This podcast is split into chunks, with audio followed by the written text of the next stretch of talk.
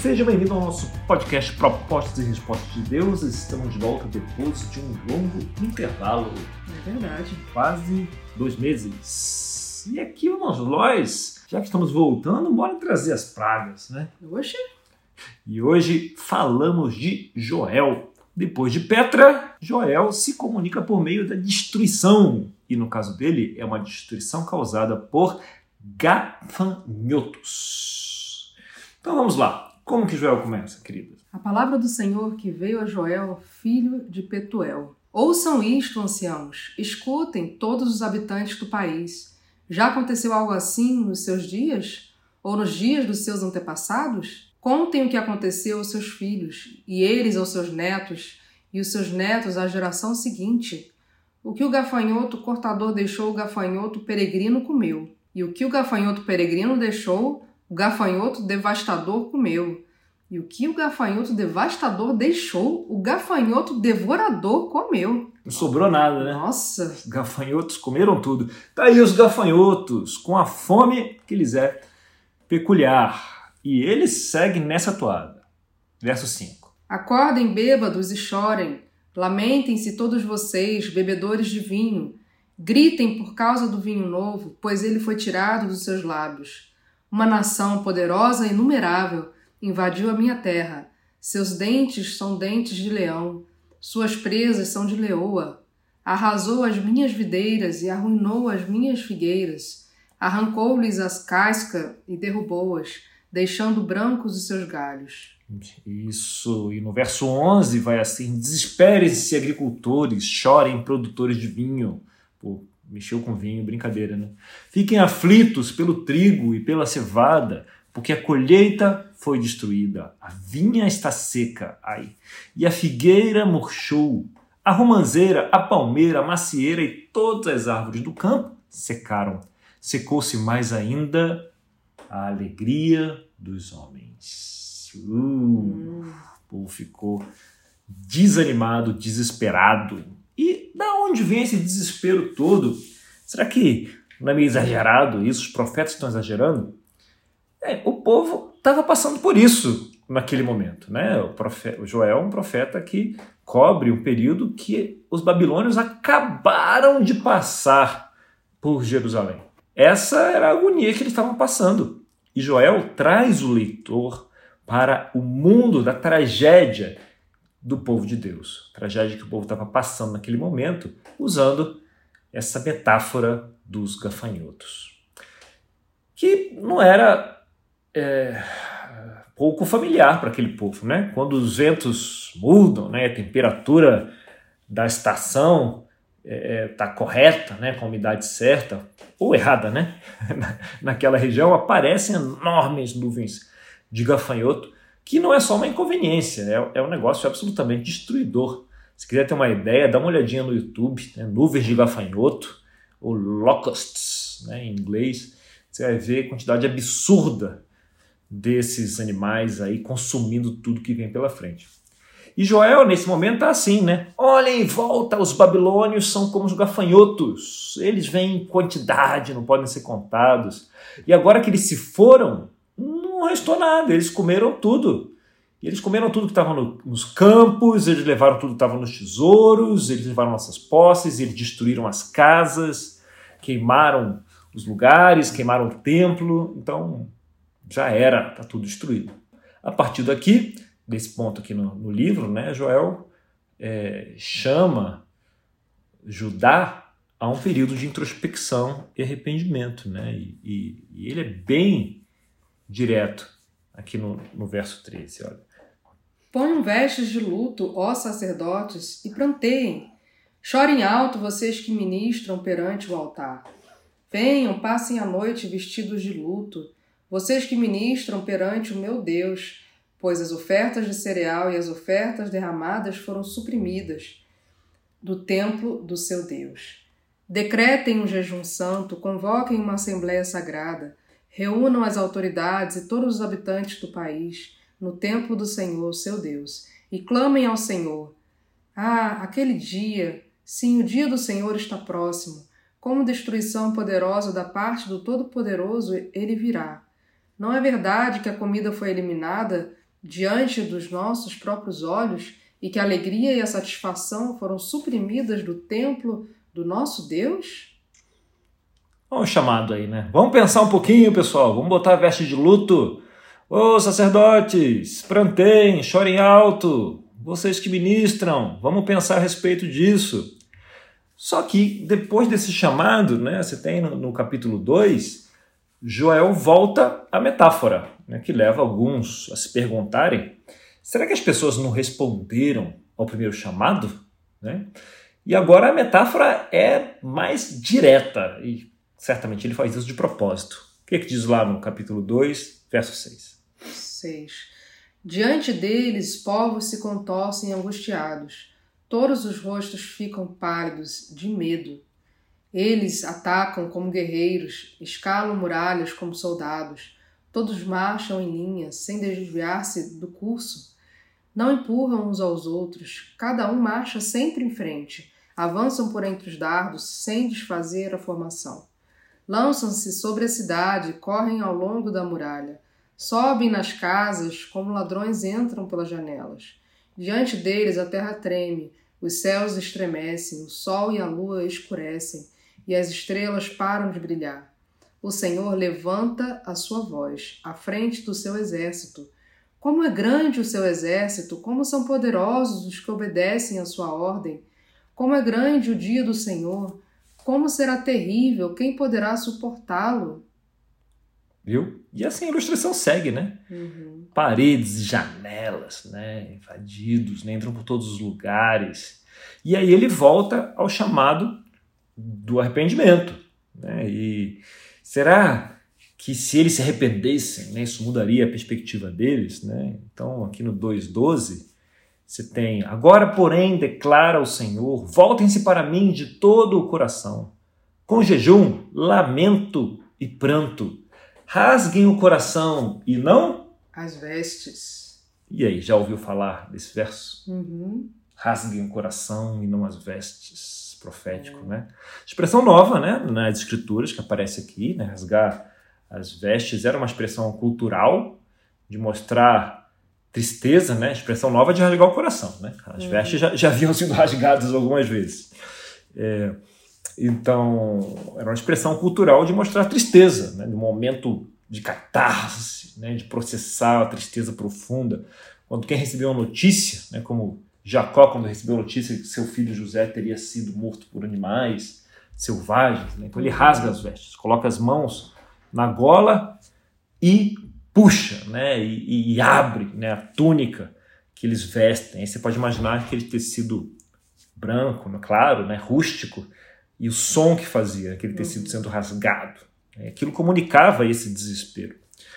No, no templo, né, indo para a cortina do templo, na época da, da morte de Jesus, você pode imaginar a cortina sendo rasgada, que representando também a expressão de dor de um pai uhum. pelo filho, né? Que, que, morreu, que foi morto. Dizem que aquela, que aquela cortina tinha mais de 10 centímetros de espessura. Né? Imagina o som, o som daquele, daquele tecido se rasgando de cima a baixo. Então é algo como, fala, rasguem o coração, importem-se, importem-se com o que está acontecendo? Sejam tocados, sejam compelidos, empurrados a uma mudança de coração. Aliás, melhor ainda, rasguem logo o coração. Hum. Né? Essa é a mensagem de Joel. Né? Voltem para o Senhor, o seu Deus, pois Ele é compassivo, misericordioso, paciente, cheio de amor Arrepende-se e não envia a desgraça. É? Esse é Deus. E é quem Joel está chamando. E ele continua no verso 14.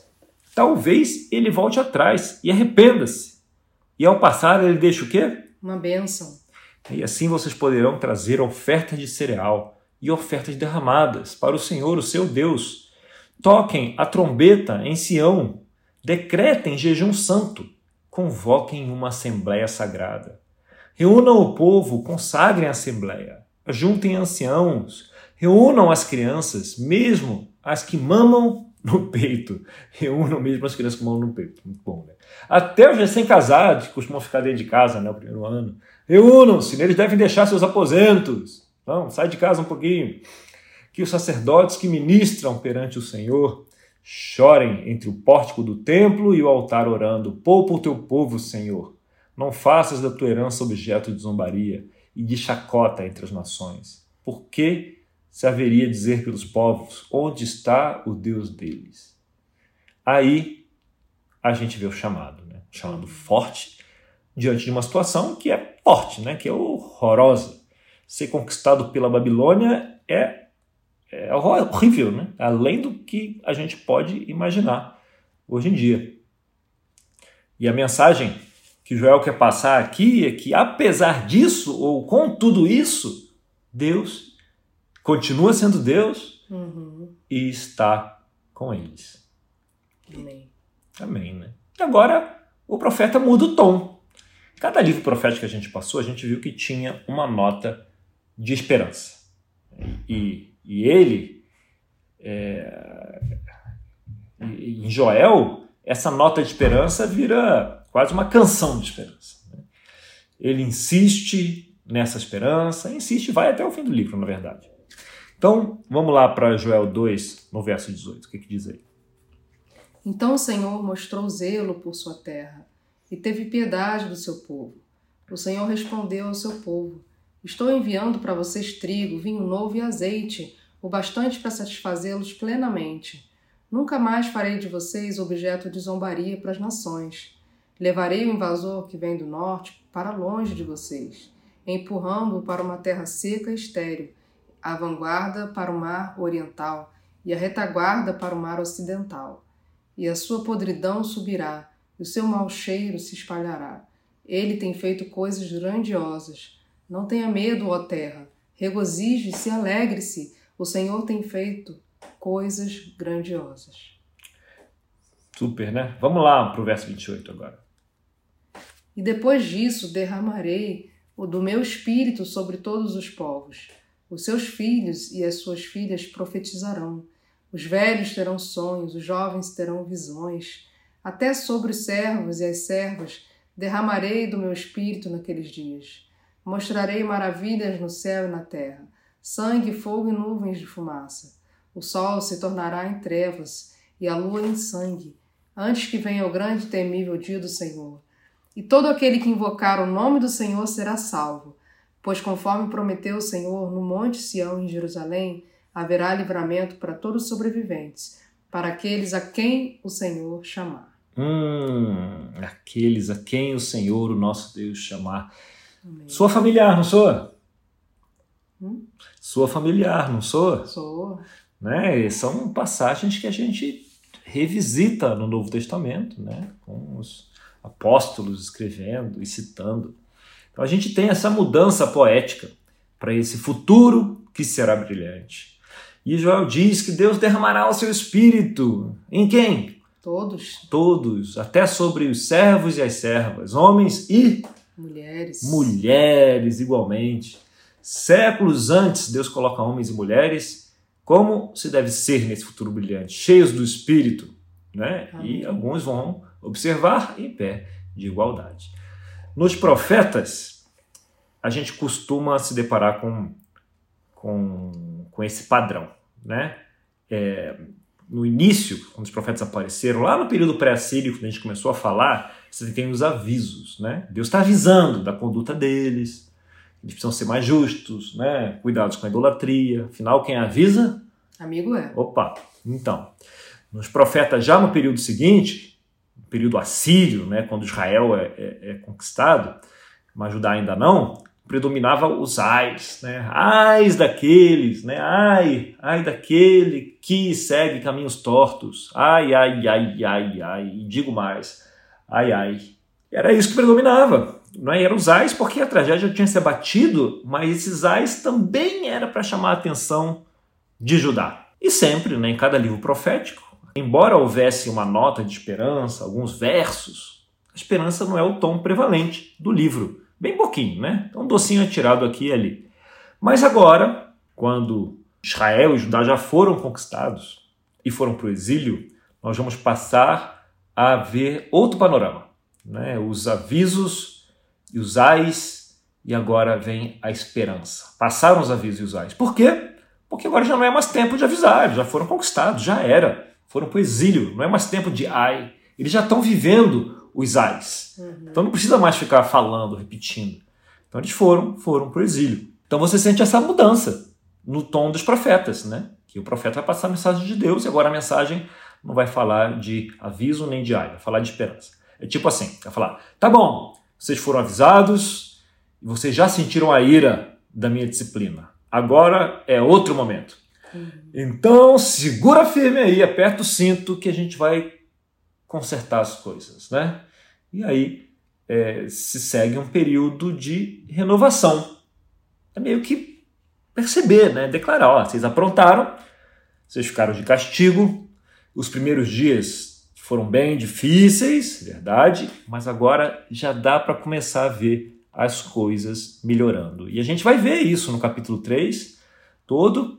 E vamos, já que livro pequenininho, né? Vamos ler um pouco mais aqui a partir do 17. Bênçãos para o povo de Deus. Então vocês saberão que eu sou o Senhor, o seu Deus, que habito em Sião, no o meu santo monte. Jerusalém será santa, e estrangeiros jamais a conquistarão. Naquele dia os montes gotejarão vinho novo. Opa! Das colinas manará leite, todos os ribeiros de Judá terão água corrente. Uma fonte fluirá no templo do Senhor e regará o vale das acácias. Mas o Egito ficará desolado, Edom será um deserto arrasado, por causa da violência feita ao povo de Judá, em cuja terra derramaram sangue inocente. Judá será habitada para sempre e Jerusalém por todas as gerações. Sua culpa de sangue ainda não perdoada, eu a perdoarei. O Senhor habita em Sião. Bonito, né? É. Essa mensagem dos profetas, né? esse chamado ao arrependimento contínuo, né? sempre há esse chamado ao arrependimento. E se o povo caminhar nessa direção, né? na direção do arrependimento, né? o arrependimento quer dizer retorno, né? mudar seus caminhos e retornar para casa se não desistir, porque tem que perseverar, né? Não é só mudar a direção depois mudar de novo, haverá um futuro glorioso adiante, é um projeto de arrumar o mundo. Né? Então, o profeta termina com essa imagem, com a imagem de um bom vinho, gotejar de um bom vinho. Uhum. É a imagem que, em que Deus pensa como uma imagem inspiradora. Tá vendo, querida? Que você gosta. Não, porque, claro, como uma pessoa que busca ser santa, eu preciso me aproximar das imagens que Deus acha inspirador. Claro, claro, claro. E é só por isso. Claro. Né? Coisa boa, né? Adiante, os profetas do exílio, começando por Ezequiel. Muito bem. Com a Patrícia hoje, né? Uhum. Mais suave e melodiosa. Patrícia do Rock. É um privilégio ter a Patrícia aqui. Até lá.